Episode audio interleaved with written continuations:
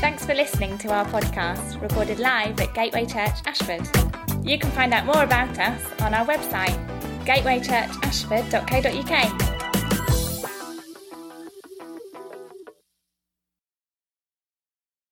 Well, thank you, Barney. Um, good morning, uh, good afternoon, good evening, uh, wherever you are and whatever time of day it is for you. It's good to be with you today. It's uh, good to be with you and having that opportunity to share the Word of God. My name is Richard Burgess, and I'm one of the leaders here at Gateway Church.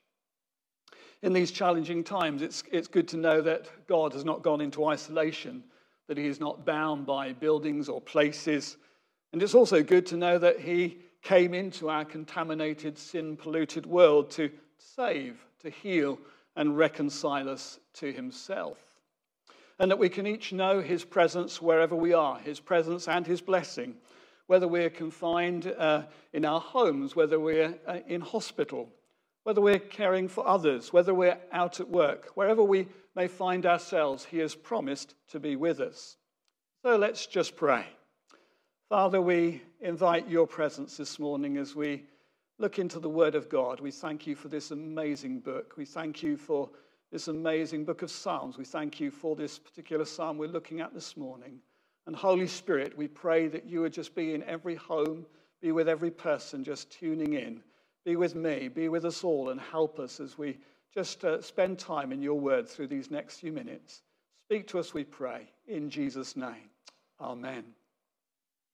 This morning we're continuing with our mini series in the book of Psalms, a, a book that was crafted and shaped out of people's experience of their own life with, own life with God, its ups and downs. And as it crafted and shaped them, so it can craft and shape us as we uh, delve into those words, as we read them, as we reflect on them, as we worship with them, as we pray with them. This morning, we're looking at particularly at Psalm 110, a rather unique psalm that stands out amongst all, the, all of the others. Along with Psalm 118, it is the most quoted psalm in the New Testament.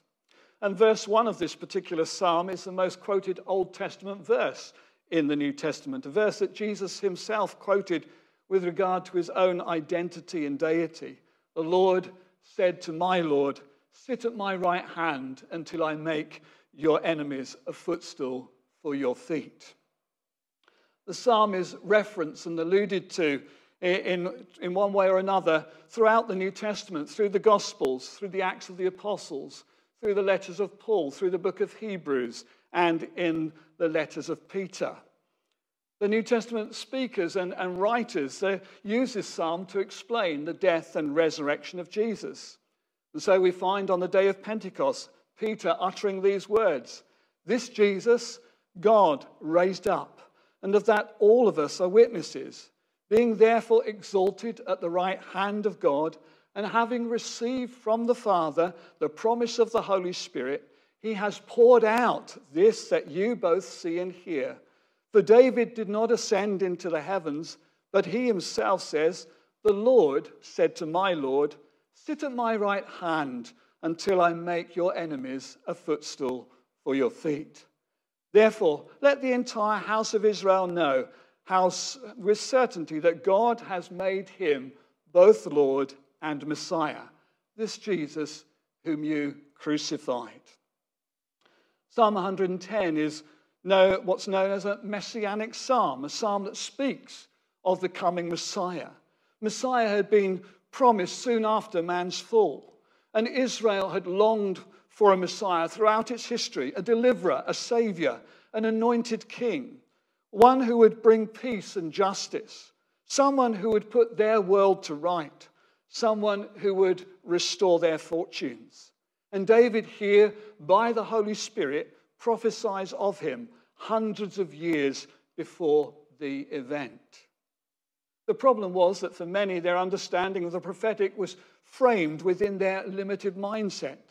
And we can do exactly the same. We can view prophecies that God has given to us within the mindset of our present experience and not allow them to open the doors of God's great, bigger, his bigger world. They looked for someone who'd come riding on a charger and through his might would rout the opposition. And instead, he came riding on a donkey and suffered and died to bring salvation.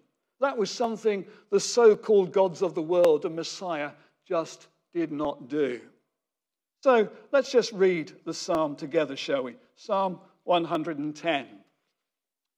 The Lord, Yahweh, says to my Lord, Sit at my right hand until I make your enemies your footstool. The Lord sends forth from Zion your mighty scepter, rule in the midst of your enemies.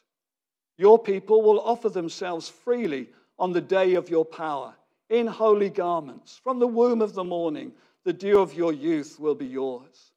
The Lord has sworn and will not change his mind.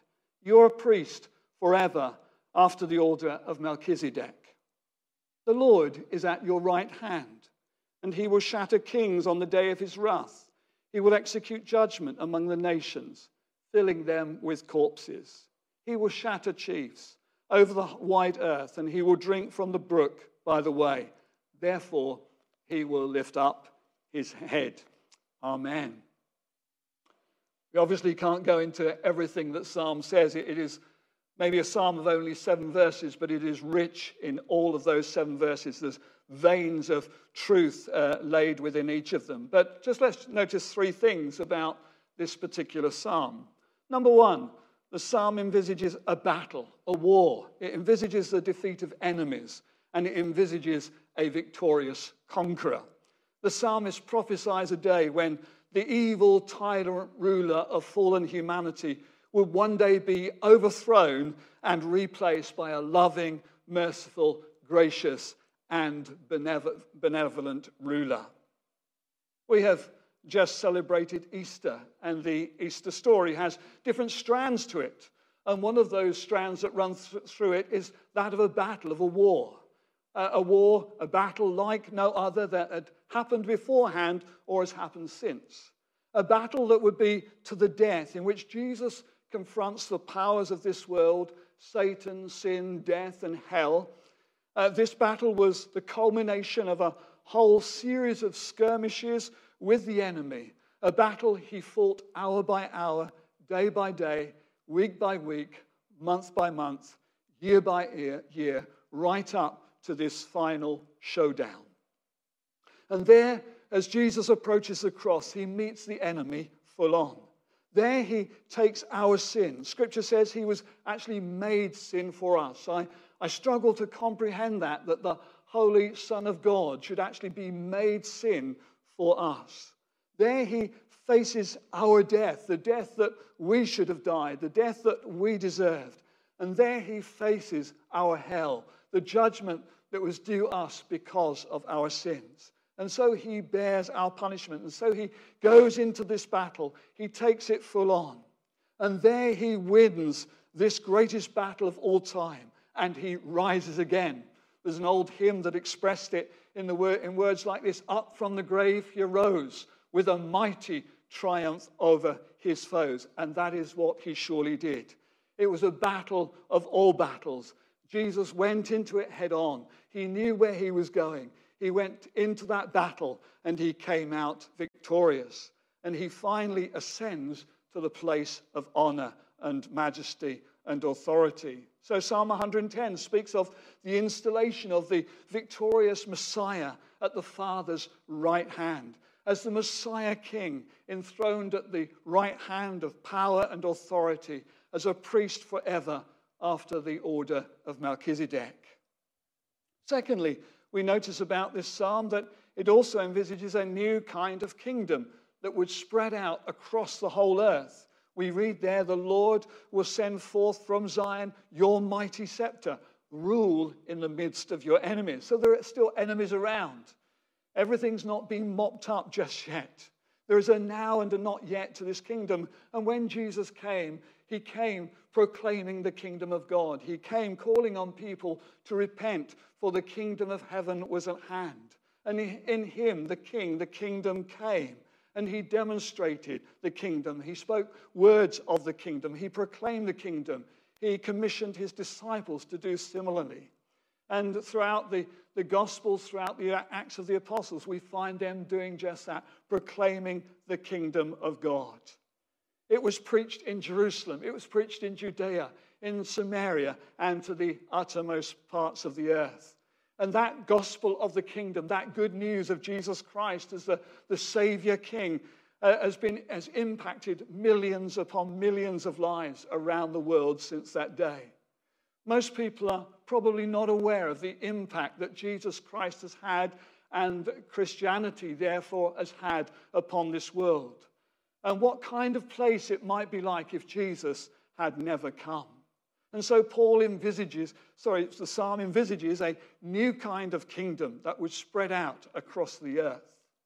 And Jesus taught us to pray, Your kingdom come, your will be done on earth as it is in heaven. And then, thirdly, it also envisages a day when all evil will be overthrown. We read that in verses 5 and 6 The Lord is at your right hand, and he will shatter kings on the day of his wrath. He will execute judgment on the nations. Yes, as surely as Jesus came the first time, he will come again to judge the world in righteousness. A day when the final goal of the incarnation will be achieved and every enemy conquered, every enemy will be under his feet. So, three things there then that we need to note and be aware of as we look at this psalm. The psalm envisages a battle, a war, the defeat of enemies, and a victorious conqueror. Secondly, the psalm envisages a new kind of kingdom that would spread across the earth.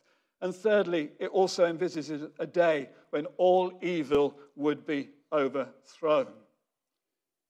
But this morning, I want to particularly focus on verse 3, uh, which says that your people will be willing in the day of your power.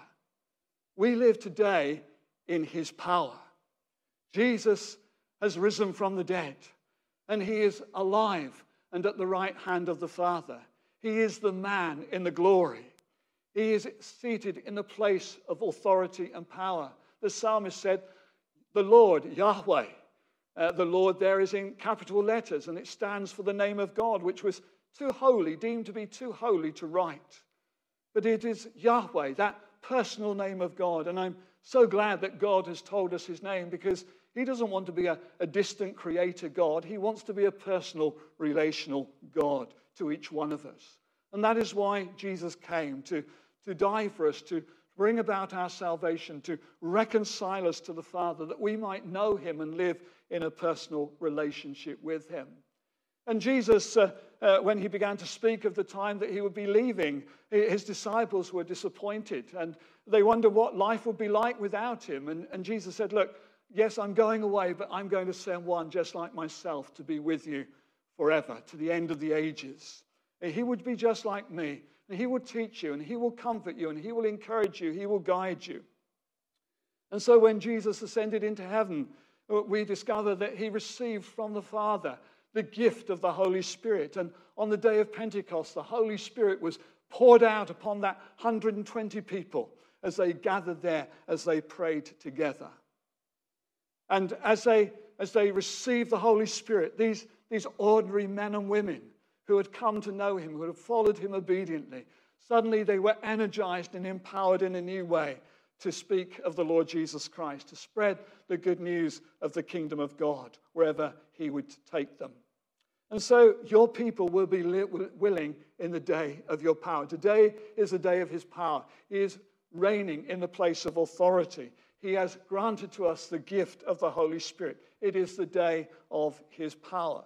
And there's a few things that I believe God has laid on my heart as I thought about this psalm and prayed about it that just want to draw out from this. So, number one, there, there is a willingness to seize the day, to redeem the time, as Paul would put it in Ephesians. It's easy for us, isn't it, to, to let days slip, to let time slip. Suddenly that time has gone by, and where did it go, and what did we do with it? It's easy to let time slip and days slip and, and promise ourselves perhaps a better tomorrow. Maybe tomorrow, when tomorrow's there, I'll do it, I'll get it done. But God has given us a will uh, and we need to use it. He didn't make us robots.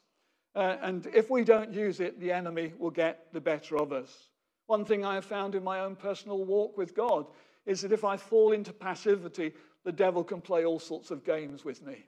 If I surrender my will, the devil can, can knock me from here to there to everywhere. And, but God has given us a will, and it's for us to seize the day, to lay hold of God in the day, first thing in the morning, maybe, as we travel through the day, to lay hold of Him. If you're anything like me, there are times when we, we slip up, we, we make mistakes, we, we get it wrong, we fail, we sin. And uh, it's so easy to allow the devil to get the better of us in those moments. And he'll come along and use us like a punch bag, and he will knock us this way, that way, and the other. And, and, and we will go down under it, and we can be crushed by it. But we need to learn how to, to get up and to go on, how to confess our sins, to re- repent of them, to receive uh, the Father's mercy and forgiveness in and through Jesus Christ. Thank God, the scripture says the blood of Jesus Christ cleanses us from all sin. If that's you this morning, if the, the devil's got one on you because of some sin that you have committed, know that with God there is an abundance of grace. That with the Father there is a great heart of love that just bids you come, say you're sorry, and receive his forgiveness and cleansing. And so we need to learn to confess and repent quickly, a willingness to seize the day in whatever way that we need to. Secondly, a willingness to engage in intercession, to pray into God's purposes for our lives and for the lives of others. When we read the story of the early church and the, the first advances of the gospel and of the, of the kingdom, we read of them as a praying people. Indeed, before they received the Holy Spirit, they spent 10 days waiting on God, praying. They weren't sitting there uh, playing on their Xbox. Not that playing on an Xbox is wrong. They weren't sitting there just twiddling their thumbs. They were a people who prayed. And they prayed until the power come down. There are stories of revival like that where people have got hungry for God and they have prayed and they have prayed and they have prayed, and then eventually God has come and met them in power. I was struck just recently reading a book by Jack Hayford, and, and he said that for too many Christians, their praying is actually no better than stroking a rabbit's foot. And that kind of got me, and I began to think, how much of my praying is like that? How much of my praying is just like stroking a rabbit's foot? Some kind of magical idea that maybe just doing this would make it go away, maybe not, I don't know. But actually, the promises of God, God with regard to prayer are great. God has promises over our lives, over your lives, over my life, over our church's lives. But they need to be prayed into. They don't just fall into our laps. It may be that God has given you words and you've got them written down somewhere, you've got them tucked in a Bible somewhere, you've got them put away somewhere. You need to get them out and pray into them and pray on them until you hear God and you begin to see things happen. We love the sovereignty of God. We believe that our God is a sovereign God in every way. But we can overplay that sovereignty to a point where it becomes fatalism, where it's whatever will be, will be. So we, we surrender, we, we give up, we, we, just, uh, we just drift along. This is not the way God set things up. We were not created to be robots. Prayer changes things. God calls us to engage with Him in intercession. So there was a, a willingness to engage in intercession. Number three, a willingness to be filled with the Spirit, to be Spirit empowered and led. In fact, Jesus, uh, right at the beginning, he said to his disciples, after he had risen from the dead, he said, Look, don't go anywhere, don't do anything until you have been endued with power from on high. And he gave them that promise. And so they waited in Jerusalem.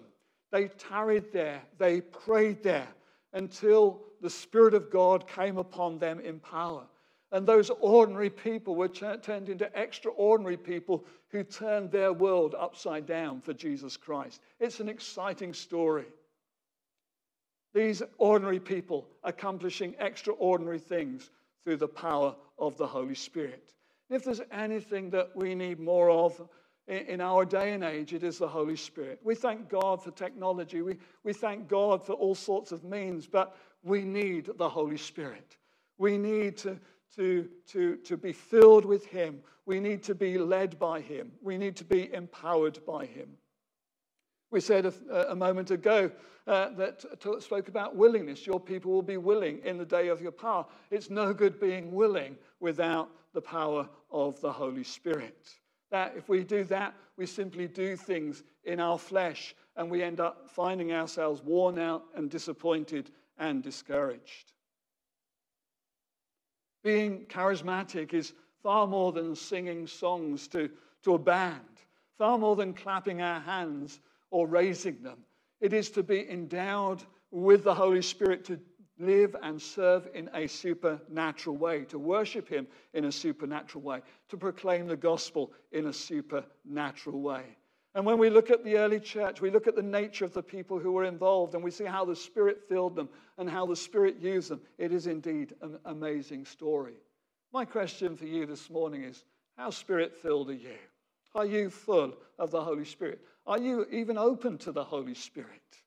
Or have you got God in a box, a, a nice, comfortable arrangement that just suits you?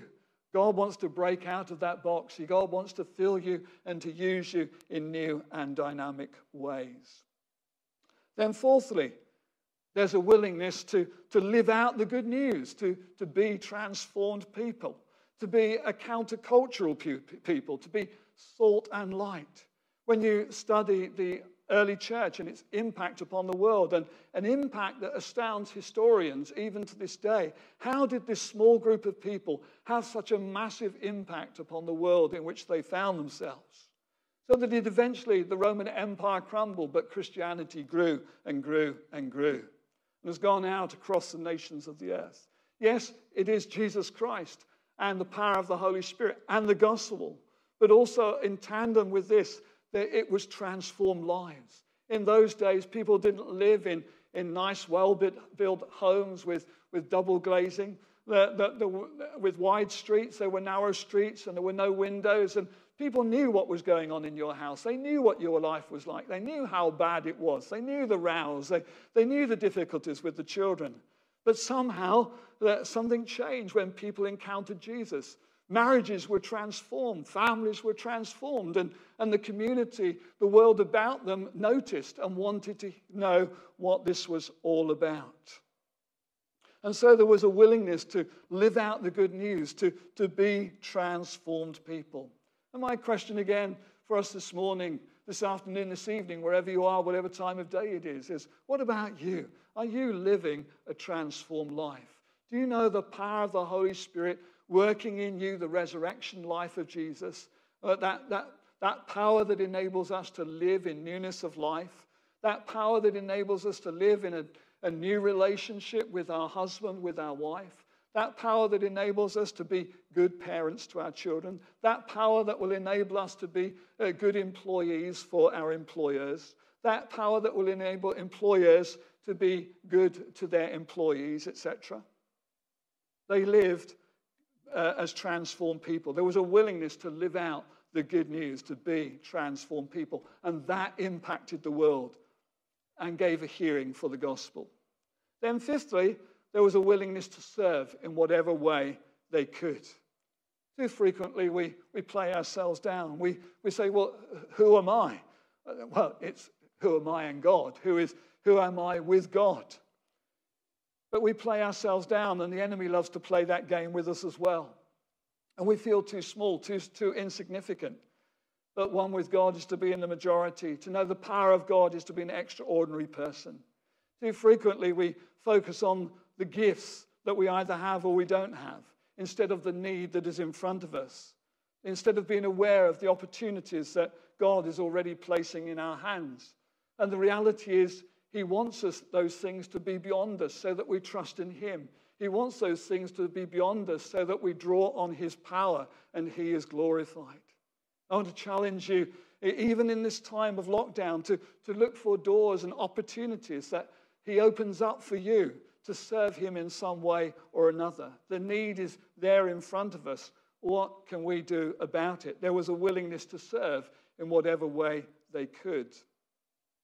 And then, sixthly, a willingness to proclaim the gospel, the good news of the kingdom. Jesus commissioned the disciples to preach the word of God. He commissioned them to heal the sick. He commissioned them, to cast out devils. And the commission hasn't changed. And we're called to do the same thing. We're called to be witnesses to Him. Uh, we're not called to be witnesses to a movement, not to a church, but to Jesus Christ. We're called to proclaim Him, the one who is King of kings and Lord of lords, the, the one who is able to save completely all those who come uh, to God through Him. And so, what about you? What about me? How can we be more effective witnesses in the world in which we find ourselves? How can we share Jesus with those around about us? Is there somebody who needs prayer for healing? Is there somebody who needs to know deliverance? God commissions us. And it says here, Your people shall be willing in the day of your power. There's a lot then in this psalm as we look at it, a lot to think about, a lot to pray about, a lot to respond to. And as I said, there's so much more that we could draw out from it. And so, in responding to this psalm, I, I just want to ask these questions, bring these things to our attention.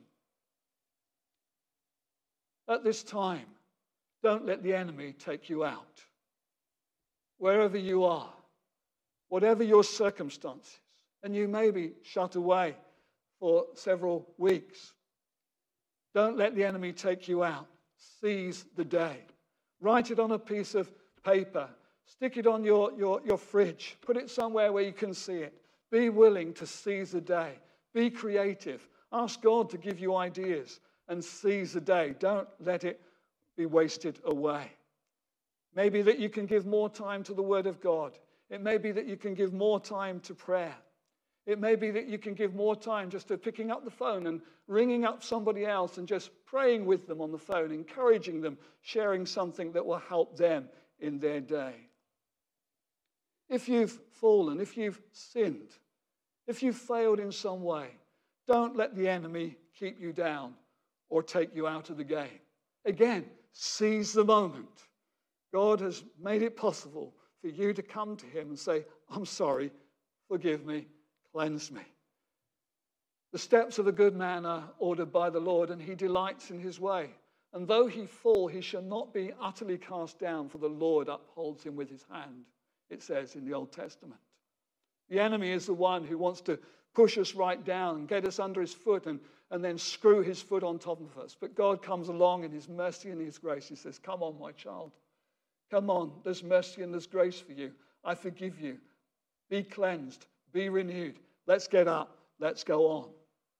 What a God we have. And then I, I want to encourage you to pray. And uh, we've heard in the notices about the prayer meeting. That's an opportunity for us to engage. But there's opportunities too for you at home as you have more time to just spend more time in prayer. You might say, Well, I don't know how to pray. Well, just get into his presence, just welcome his presence, and just begin to worship him and ask the Holy Spirit to be your teacher, to show you who to pray for and how to pray for them. We're all called to the business of prayer. And then I want to challenge you to be open to the Holy Spirit. It may be that you have closed down for some reason or other. Maybe things have happened and you, you can't explain them. And you've, you've, you've clamped up. God wants you to open up to the Holy Spirit, to be ready to welcome Him in whatever way He would like to come in and fill you and use you, to be anointed again with fresh oil, to be clothed with power from on high, that you might go out uh, as an extraordinary human being, uh, uh, clothed in the power of the Holy Spirit. And there's opportunities all around us to serve wherever and however you can. One of the things I would say is don't wait to be asked. In Britain, we are kind of very reserved, and it tends to be a bit of our culture to, to wait to be asked. Don't wait to be asked. If you see a need, ask yourself, what can I do about that? How can I, in God, do something uh, with regard to that need? Trust in Him. Don't just pray, but act. And how can we, we gossip the gospel? Both at this moment in time when we're under lockdown and when we eventually come out of it. How can we more effectively share the good news of Jesus Christ? Other people that you could pray for, that healing might come, other people who need deliverance, other people who just need some words from, from the Father dropped into their lives. Are there words that will open people up to the good news of Jesus Christ, whereby they can come to know Him as their own personal Savior and Lord? In a moment, uh, Debbie and Anna are going to come and lead us in a, a, song of worship and praise at the end of our meeting.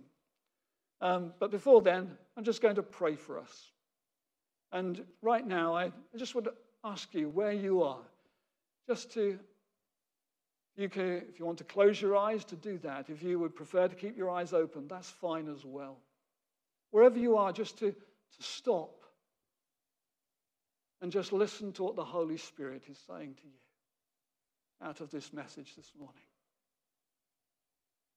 Maybe that you need to be encouraged that Jesus is on his throne, that he's won the battle. Therefore, your salvation is secure, it's good and that you have a great high priest. Maybe that you need to know that he's given the gift of the Holy Spirit and you can receive of him in this moment. Maybe that you just need to know his mercy and grace and come to him. So I'm just going to invite the Holy Spirit's presence. So, Father, we thank you for all that you have done for us in Jesus. You are an amazing God, absolutely amazing. We thank you for your amazing grace made known to us in Jesus Christ. It's staggering, Lord Jesus, to, to think of what you've done when you went to that cross. That battle that you had to fight, that nobody else could fight, none of us could do it, only you could do it. And you did it by taking on flesh like ours and, and fighting the devil in that flesh, fighting Satan, sin, death, and hell. And we thank you, Lord Jesus, that you beat the devil. We thank you that you beat the world and the flesh and sin. We thank you that you, you beat hell. We thank you that you went down into death and you rose again, the conquering hero. And we thank you today, you're at the Father's right hand. Thank you for the gift of your Holy Spirit. Just now, I pray, Holy Spirit, Bless those who are listening. Whether are those who just need to know your love, mercy, and grace, and to receive your forgiveness for something that's happened. Lord, that they would just hear your loving voice whisper to them You are forgiven, my child. Jesus has died for you, the blood has been shed for you. Be clean, be filled again. Get up and go on. Maybe this morning that you're sick and you need healing.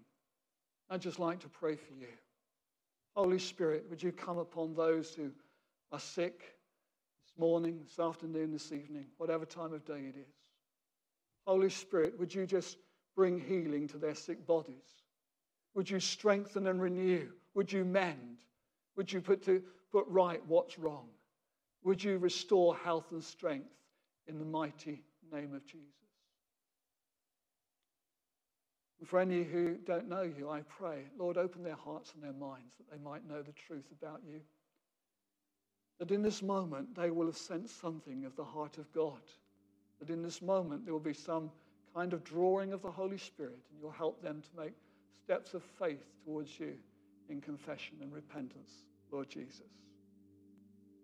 So we, we thank you for this time. Help us as we go from here out into our daily lives, in lockdown, out at work, wherever we find ourselves. Help us to be those who are effective witnesses to you and see uh, your kingdom coming to the glory and praise of your name. Amen.